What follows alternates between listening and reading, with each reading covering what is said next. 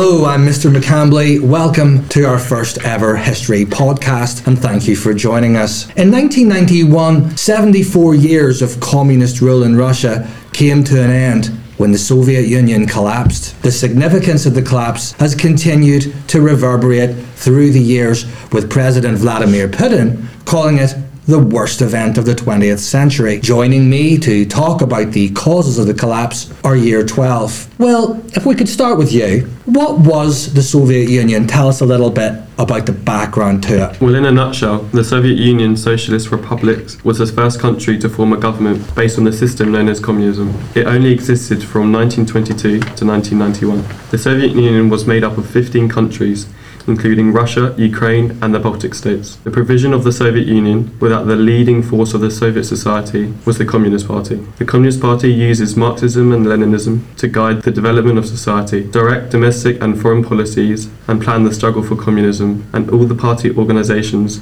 must follow the constitution of the USSR. Then, in 1985, Mikhail Gorbachev was appointed General Secretary of the Communist Party of the Soviet Union. What was the thinking behind giving the job to him, Connor? Well, the thinking behind appointing Gorbachev as General Secretary was that it would allow the party to move away from the traditional gerontocracy of the Brezhnev era while ensuring that the party maintained control over the USSR. Thanks for that, Connor. I know that um, historians are actually in somewhat disagreement about the extent to which uh, the Soviet Union was on the verge of collapse by 1985. Uh, Jody, if we could hear from you, what's your view about the state of the Soviet Union in, in 1985? Was it on the verge of collapse? I would say so. I think at that time, a lot of problems that were already in motion were coming to the forefront at this time. There were a lot of economic issues with over reliance on Western government buying grain from them. In general, the economy was quite dysfunctional because Russia couldn't even provide food for itself.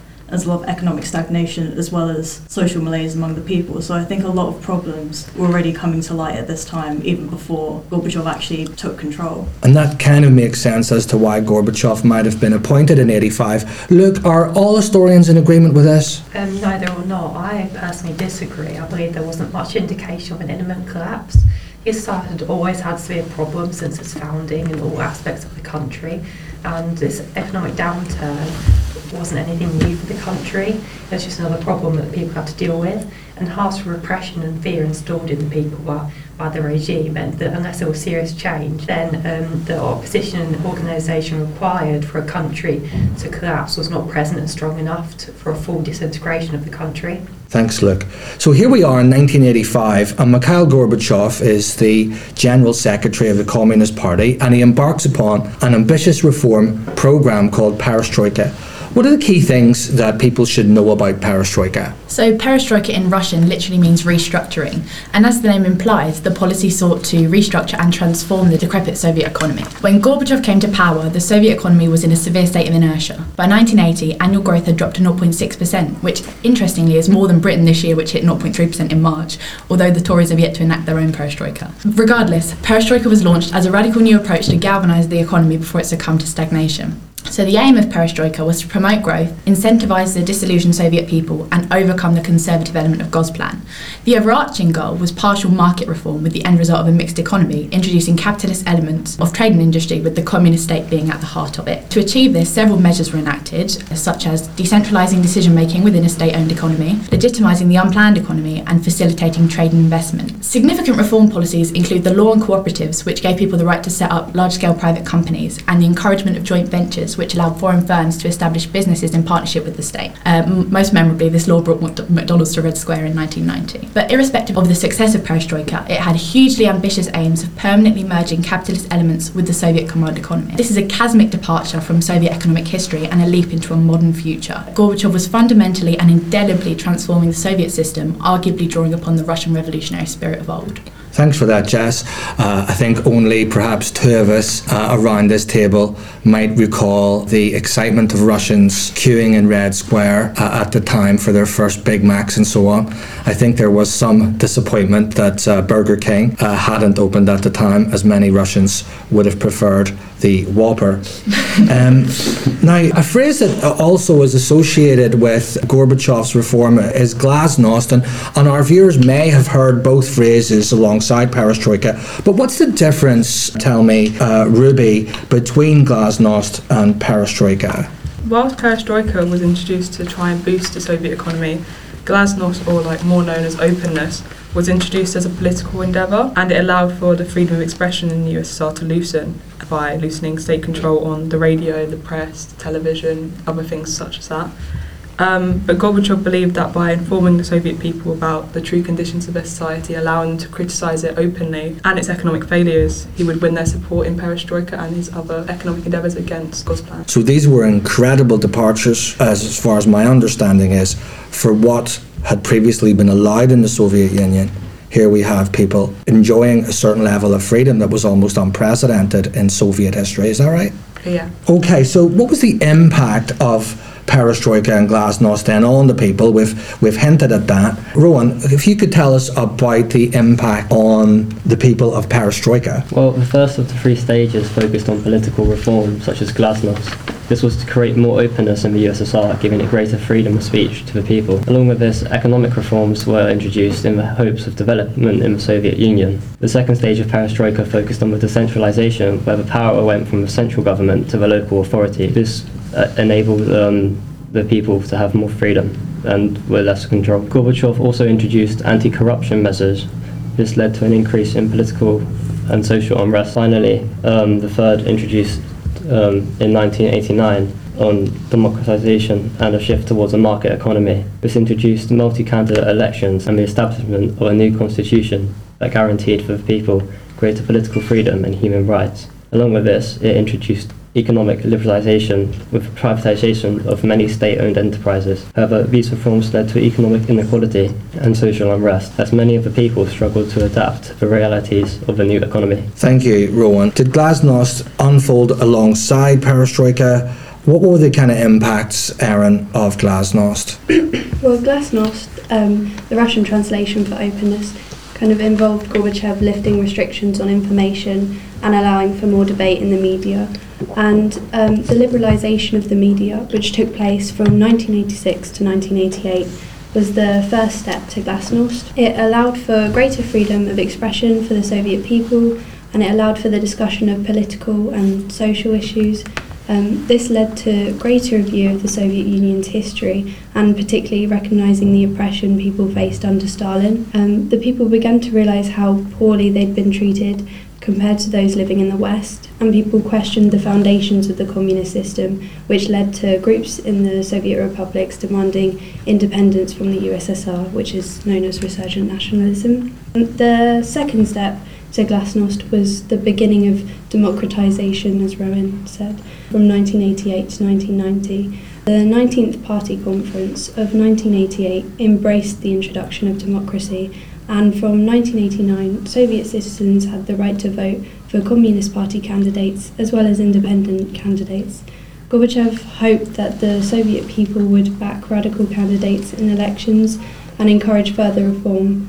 However, the March April elections in 1989 led to extreme support for radicals such as Yeltsin, who won 89% of the vote in Moscow and it reduced the influence of the Communist Party, meanwhile increasing the authority of anti-party and nationalist groups. Thanks, Aaron. That's a really fascinating answer. And um, my initial understanding would have been that with perestroika and glasnost, surely the Soviet people would have been really happy, happy that under perestroika they can buy a McDonald's and a Big Mac and so on in Red Square, and in glasnost, happy that there's a, a level of freedom that one can enjoy that, that simply hadn't been in Soviet history to that point. What was the impact, though, of all these developments on government? Aaron and Rowan seem to, to suggest that it wasn't quite as rosy as Gorbachev might have hoped. No, I don't think it was. I think obviously the liberalisation of like political kind of just generalness in the Soviet Union kind of did in- introduce that kind of free choice and it kind of made the Soviet Union moral. It did introduce the introduction of choice and variation of view and it therefore for posed like an oppositional aspect and essentially challenged the party. These were attempts to reconfigure the organisational structure of the government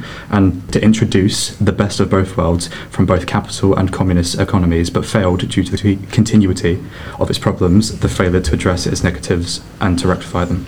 I'd heard that the lo- local government officials in, in Leningrad ha- had buried sausages. What, what on earth was that about? I think it's sort of reminiscent of the kind of panic we saw over lockdown that, like, you know, there's shortages and so everyone just goes into sort of panic mode. And I guess that shows us the privileges system that existed in Russia, to, especially people associated with the party, that they were able to hoard this amount of food. And it just shows a sort of widespread panic that I think was endemic in, in the Soviet Union at that time. Yeah, thanks for that. So I, I get an impression of things somehow unraveling right before the Soviet government, especially Gorbachev's eyes, if you like. And as Aaron already mentioned, this, the, the factor of resurgent nationalism. The Soviet Union was made up of 15 Soviet republics, and they play a, a huge part in the collapse of the Soviet Union. So I think it's important to take a step back again and get a brief history of those Soviet republics, especially how they felt about the Soviet Union before 1985. So, as you previ- previously mentioned,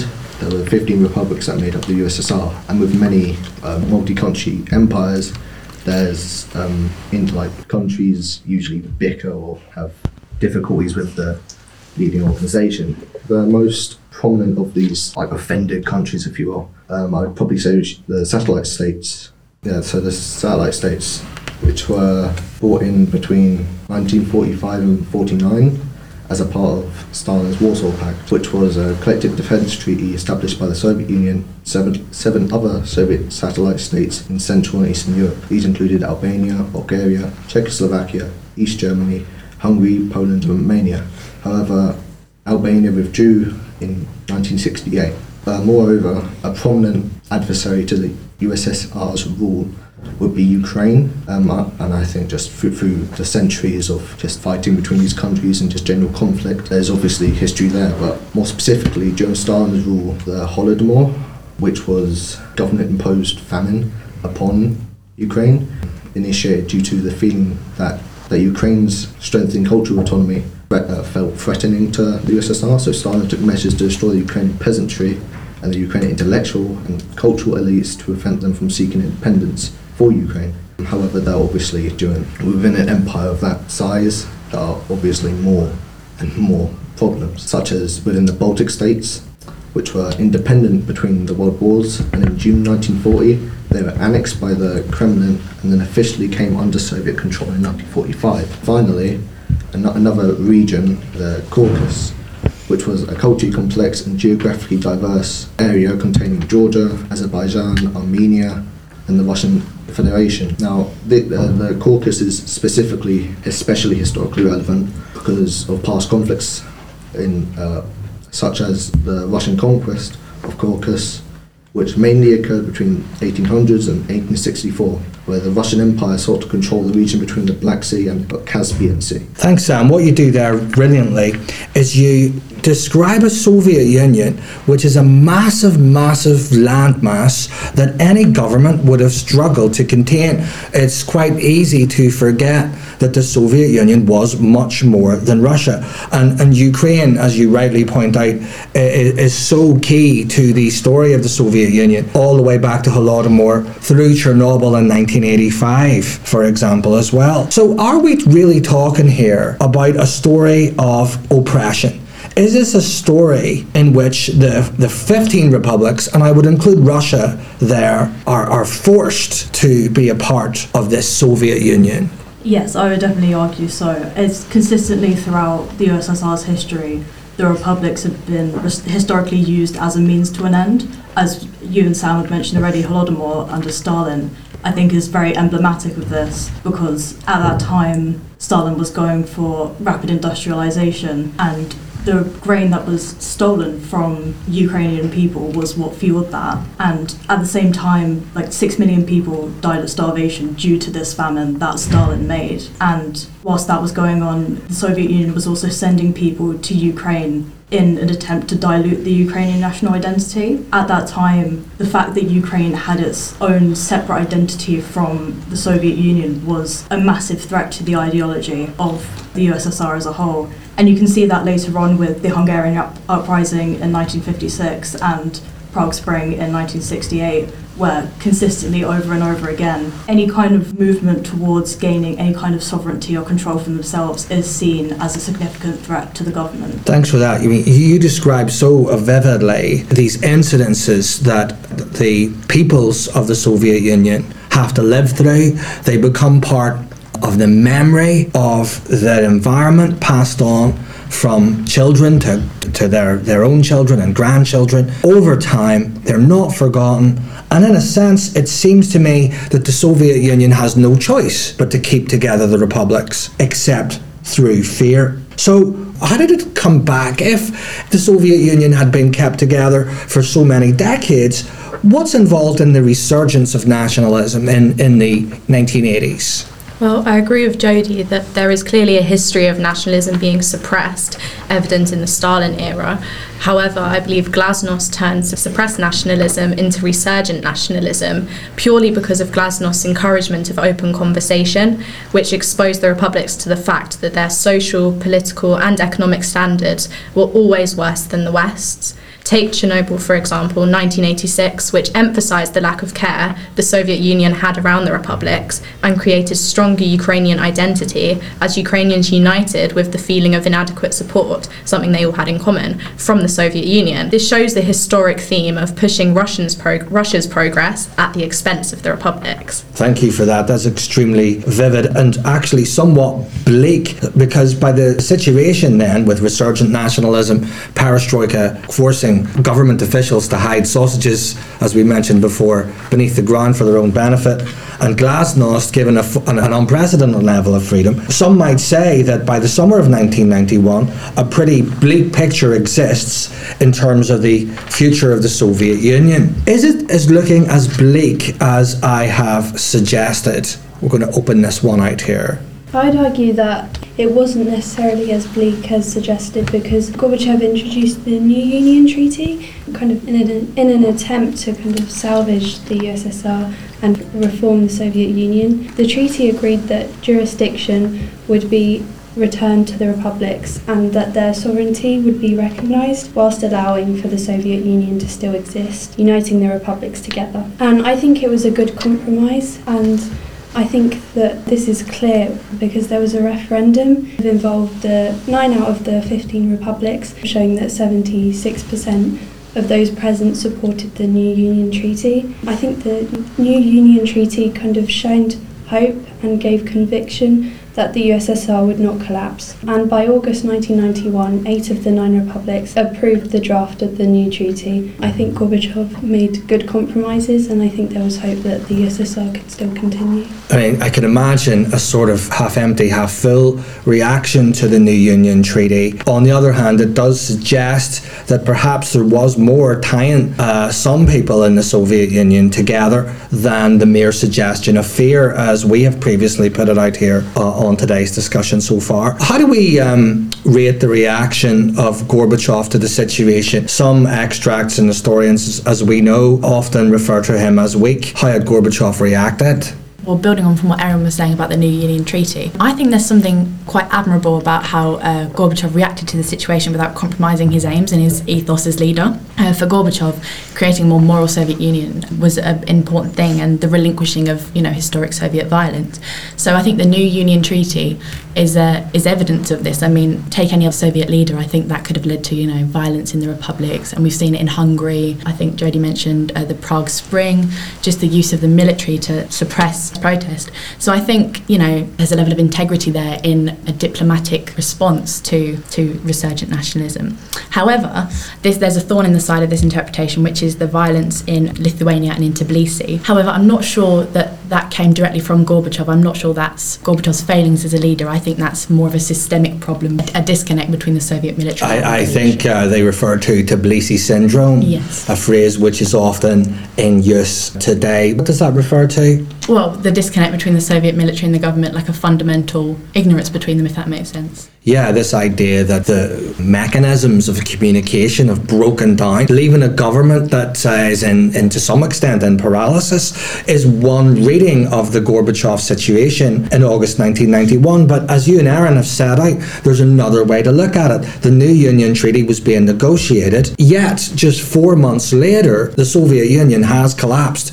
So, what is the difference between those two things? Some people would point to the coup by the Communist Party in August 1991. Gorbachev is, as I believe, in his in enjoying his summer holidays, and then he is placed under house arrest. State media presents him as being too ill to continue in government. What's the Communist Party up to at this point, Charlotte? I think essentially this is kind of the hardliners' final and like desperate attempt to like prevent the breakup of the USSR. So at this point, they've like they formed this emergency committee who um, wanted to arrest Yeltsin and all those who kind of like suppressing anyone else who was favouring Russian nationalism over that of like the Soviets. So ultimately, they were just undermining Gorbachev and his authority and dedication to compromise, such as like granting freedoms to the republic. It seems a little bit like, a, as you put it, a sort of act of desperation. What's the impact of the coup? Well, I think the first impact of the coup is that it makes clear to the Soviet people that traditionalism is still very much alive within the Communist Party, and they are still very much prepared to just go back to the basic principles of communism and to use force if necessary to maintain the USSR, as Charlotte mentioned. I think another impact was that it greatly enhanced the reputation of Boris Yeltsin. It presented him as a charismatic leader and the leader that an independent Russia needed, which greatly strengthened his nationalist views. Yes, I believe that there are, there are um, famous images at that time of, of Yeltsin actually clambering on top of a, of a Soviet tank. How do you think those would have went, that, went down with the people at the time? I think it would have shown the clear difference to people between Boris Yeltsin, who appears this charismatic leader, almost ready to die for his country and for Russian nationalism, compared to Mikhail Gorbachev, who's just been placed on house arrest, and it's nowhere near um, Moscow when these events take place. And yet, only a few months earlier, those responsible for the coup would have been the ones who would have expected to receive the loyalty and admiration of the Soviet people without question. So one can really get a sense of the Soviet Union unraveling rather quickly now. So it, it had lasted only another four months after the coup of August 19, 1991, and ever since then, Gorbachev has come under a, a great deal of, of, criticism and shared quite a lot of, of the blame for the collapse of the Soviet Union. Do we think Gorbachev deserves a great deal of this blame. I don't think that Gorbachev deserves a great deal of the blame. I think that his policies that he introduced, like Glasnost and Perestroika, just almost show to light, like bring to light the systemic issues that the Soviet Union has already been dealing with. Like the Soviet Union is almost like a pot that's boiling and that Gorbachev almost turns up that heat with his policies and then it kind of explodes. But it's not his fault that that happens. It's the fault of the Soviet Union at its beginning that didn't that ends up making it what it is in the end. How about I put it out there uh, to quote several of the um, uh, historians that we've come across that the pace and scope of Gorbachev's reforms is at fault here. He simply tried to do too much in too short a space of time, leading to the unraveling of the Soviet Union. Does anyone have sympathy with that kind of view and would therefore be more critical? Critical of Gorbachev. I think there is like a lot of merit to the kind of ideas that Gorbachev was putting out there, things like glasnost and liberalizing the media, obviously things that should be like basic human rights for people, but uh, there were just issues with the way that they were implemented, things like perestroika, which didn't seem to understand the fact that there was a social contract between the government and the people in which they needed some kind of stability for them to be able to trust the government. Yeah. And as soon as something like market reform jeopardized that, obviously they'd stop trusting the government. Yeah, I mean, at the end of the day, people can only go by the quality of their own lives and living standards. It's all very well to say that Gorbachev is trying to bring about a more moral Soviet Union when you don't have enough food to feed your family. Essentially, it may be one thing to congratulate Gorbachev for bringing about, or at least attempting to bring about, a more moral Soviet Soviet Union. But on the other hand, one cannot expect the people to support this endeavour when they themselves are not able to feed themselves or their families. would anyone care to be more critical of Gorbachev or can understand why the people would be critical of him? I think there's something to be said about uh, perhaps a degree of, I don't want to say incompetence because that sounds too harsh, but a lack of judicious knowledge about the pace and scope of reform, as you said earlier. Um, but I don't think that Gorbachev is, is solely to blame here. As um, I mean, I think democratization is quite a noble cause. Yeah, I don't think that you know he's the pariah. I think this is. You talk about pace and scope of of reform, and there are other parts of of the communist world that were facing similar problems. I'm thinking of China here, and we're uh, fortunate enough to be joined by Miss Joseph, who studied history at the University of Lancaster, uh, specialising in Tsarist and revolutionary Russia, and she now teaches the history of China in the Mao period at Hayes School. Miss Joseph, thank you for joining us. What is your view about those that would make comparisons with China at this time? Well, I think first of all, to start, you were perfectly correct in saying there are huge similarities between the two situations. You've got the Soviet Union, where the economy can appear to be close to collapse, and in China, following the Cultural Revolution, where the economy is in a dire situation, perhaps underestimating that situation. Deng Xiaoping is very different in his approach to Gorbachev. It is all about the economy for him. He has a sort of three pronged approach to the economy. Uh, we're going to lead China out of a planned economy, give people more freedom within it. His open door policy of encouraging foreign investment, foreign technology to build up the Chinese economy, and introducing the massive population of China to the global market to, to get them involved in the kind of capitalist viewpoint. And his economic reforms have generally seemed to be very successful. Some people said Gorbachev should have followed his lead. Perhaps he tried, perhaps the situations were different. The big difference between the situation in Russia and China is that Deng Xiaoping is not going to relinquish any control, allow any freedom politically. He believes that the CCP Communist Party in China has to have total control and he will not relinquish that. His General Secretary, Zhao Ziyang, is kicked out of the party and imprisoned because he begins to mute maybe a little bit more freedom for the people, a bit more progressive idea. He's gone. Uh, many people will be familiar with the Tiananmen Square incident where he uses the tanks to put down troops. And in China and, and even today in China, that is a non negotiable. People cannot have that political freedom that, that Gorbachev muted and, uh, and, and allowed within the Soviet Union. Now, from the Communist Party perspective in China, that's been a success. They are now moving towards, if they're not already, being the world's leading economy.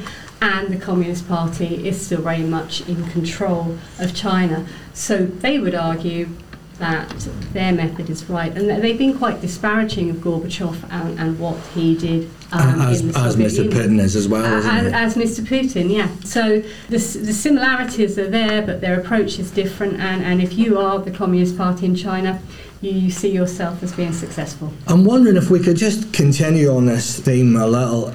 We have been talking about violence and as being a factor that allowed the Soviet Union, especially those republics, to re- remain an essential part of the Soviet dynamic all over those decades. And in keeping the Soviet Union together, there are examples of, of violence, state violence. Um, we can talk about the different causes and so on, being met out to protesters in Lithuania, for example, in the exact same way that, that took place in Tiananmen. Now, the, in China, now the scale might be different, but I wonder if, if it comes down to difference between them is guilt, in the sense that China suffers no guilt whatsoever about the steps it has to take, whereas the Soviet Union seems absolutely paralyzed as to how to explain what happened in Lithuania, how to respond to what happened in Lithuania, a, a sign of the paralysis of the state. Yeah, I think that is very much true. I think the political reforms are a very big factor in the difference between uh, Chinese communism and Russian communism. As you were saying, is very difficult to justify the violence that went on in Hungary, Czechoslovakia, Georgia, Lithuania, and especially if you're Gorbachev and you're trying to push towards this kind of new form of a more moral Soviet Union, you can't justify that kind of violence towards protesters. In comparison, in China, if you go to people in mainland China and ask them about Tiananmen Square, show them Tank Man, that very famous photo that Yeah. is a symbol of uh, disagreement with the government, they won't recognize it. They genuinely, that information is completely hidden from them and they have no idea. And I think that is something that's so different. If you're advocating for liberalisation of media, everyone knows what you've done, and there is very very little leeway to try and argue that what you're doing is ethical when you're responsible for murdering people. And not only did Gorbachev bring about liberalization of the media in the hope, to a somewhat vain extent, that they would support perestroika, but he also went further than that and then gave the people the vote. As you rightly point out, the Chinese government continues to control history itself. So the extent of state control with the Chinese government maintaining a more Stalinist grip uh, than the Soviet Union managed, and perhaps it's it's it's Gorbachev's curse that he disliked Stalinism, found it repellent, and had wanted to try and move the Soviet Union away from that Stalinist model, and been unable by 1991 to do so. I wonder, and it it might be uh, difficult to envisage, but we have 15 year 12s with us here, and I wonder if we could hear from uh, a couple of them just their overall views as to why the Soviet Union collapsed. Any views on that? Well, I don't think you can say there's any one factor that caused the collapse of the USSR. I think, like, I think if you take into account the fact that the traditionalists in the party, the nationalists with radicals outside, like Yeltsin, almost pinned Gorbachev and his reform making in. I think just the reforms themselves almost allowed like these issues like um, resurgent nationalism to come to the fore, issues that had previously been repressed with violence, as is the case in China. Yeah, thank you, Connor. Todd, what, what do you think caused the collapse of the Soviet Union? like Connor said, um, I, I don't believe it's just one absolute factor that really caused the collapse. I feel like it was more of an effect, reoccurring effect from Lenin and his war communism that really hindered uh, Russia as well as um, Stalin and Ukraine and how six million people died around that era. Yeah. I also believe that not you cannot really just place one leader as the sole factor for the collapse of the Soviet Union because you know with an ins- um, with such a country and like a government as big as the Soviet Union, it's really hard to really just say one factor. You know, you have to bear in mind that there are many other factors that really um, Russia as well. Thanks, Todd. I think that's fascinating. Richard Sakwa called that the perfect storm. But what you seem to be describing is the fact that uh, the Soviet Union is a victim of its own history. By the time Gorbachev wanted to make these changes, well, essentially, people had, uh, had now had the opportunity to show that they had very little faith in the Soviet Union as he saw it. And as for Gorbachev, your second point, it seems to me that Gorbachev was really between two very distinct examples of opposition. On the one hand, he had the conservative communists of Gosplan and the Politburo who didn't like the, the, the, the pace of the reforms. It's going too fast. And on the other hand, he had the resurgent nationalists, including Yeltsin, who said it's not enough, it's going too slow. So Gorbachev becomes the sort of, he finds himself between a rock and a hard place. How can any one man get out of that predicament. And sadly, or perhaps not, depending on your point of view, Gorbachev found himself unable to do so. And as we attempt to now draw the podcast to a close, it, seems to me that this collapse of the Soviet Union had massive repercussions. The current president of Russia referred it, as I said at the beginning, as the worst catastrophe of the 20th century. And he has been doing his utmost to try and reverse some of the changes that took place between 1985 and 1991. How should we remember Gorbachev, in, in your opinion? I think that we should remember him as almost like a brave man because um, the previous leaders of the USSR always like hid behind their power and um, the privilege that they held as being the head of the USSR. I think that Gorbachev really put himself um, out there with the reforms and making him almost the enemy of so many different aspects of society showed that he was willing to make um, change for the Soviet people. I think that shows that he was brave in being able to put the country before himself. I wonder if it then isn't a sort of terrible tragedy in a way that Gorbachev's reputation amongst those very people is not high today in, in, in Russia. I'm not sure that quite matters though, because he went on to win the Nobel Peace Prize. So even though he might criticised by his peers, you know, he's revered by the Western world. He's he's remembered, you know, at least in the West, as a towering presence of the 20th century. Yeah, Jess, but it's a tragedy, isn't it? Oh, in the yeah, sense well. that you're you're vilified in your own homeland. Yeah. You know, for our readers, you should look up YouTube Gorbachev Pizza Hut, and, and you will see how much Gorbachev is admired in the West because of the changes he made, helping bring down uh, the Cold War to an end, and, and generally being represented as a person who was fighting for freedom. Uh, but in the, the Russia and its periphery, not so much. And I think that to a large extent, as Jody was talking about in terms of how China has controlled its history, I think the Russian state has been quite successful to a large degree in controlling the narrative of what went wrong in the 90s. And therefore, that explains to a large extent the trouble that we're currently experiencing in Ukraine to a large degree. Uh, President Putin cannot complete his reversal in Ukraine on his own. He has his supporters in Belarus and indeed within Russia too. Um, thank you very much, Year 12. That, that brings an end to the podcast. I want to thank you uh, uh, for listening. And I want to thank each of my Year 12 contributors today, uh, including Miss Joseph, uh, for uh, their excellent and insightful comments.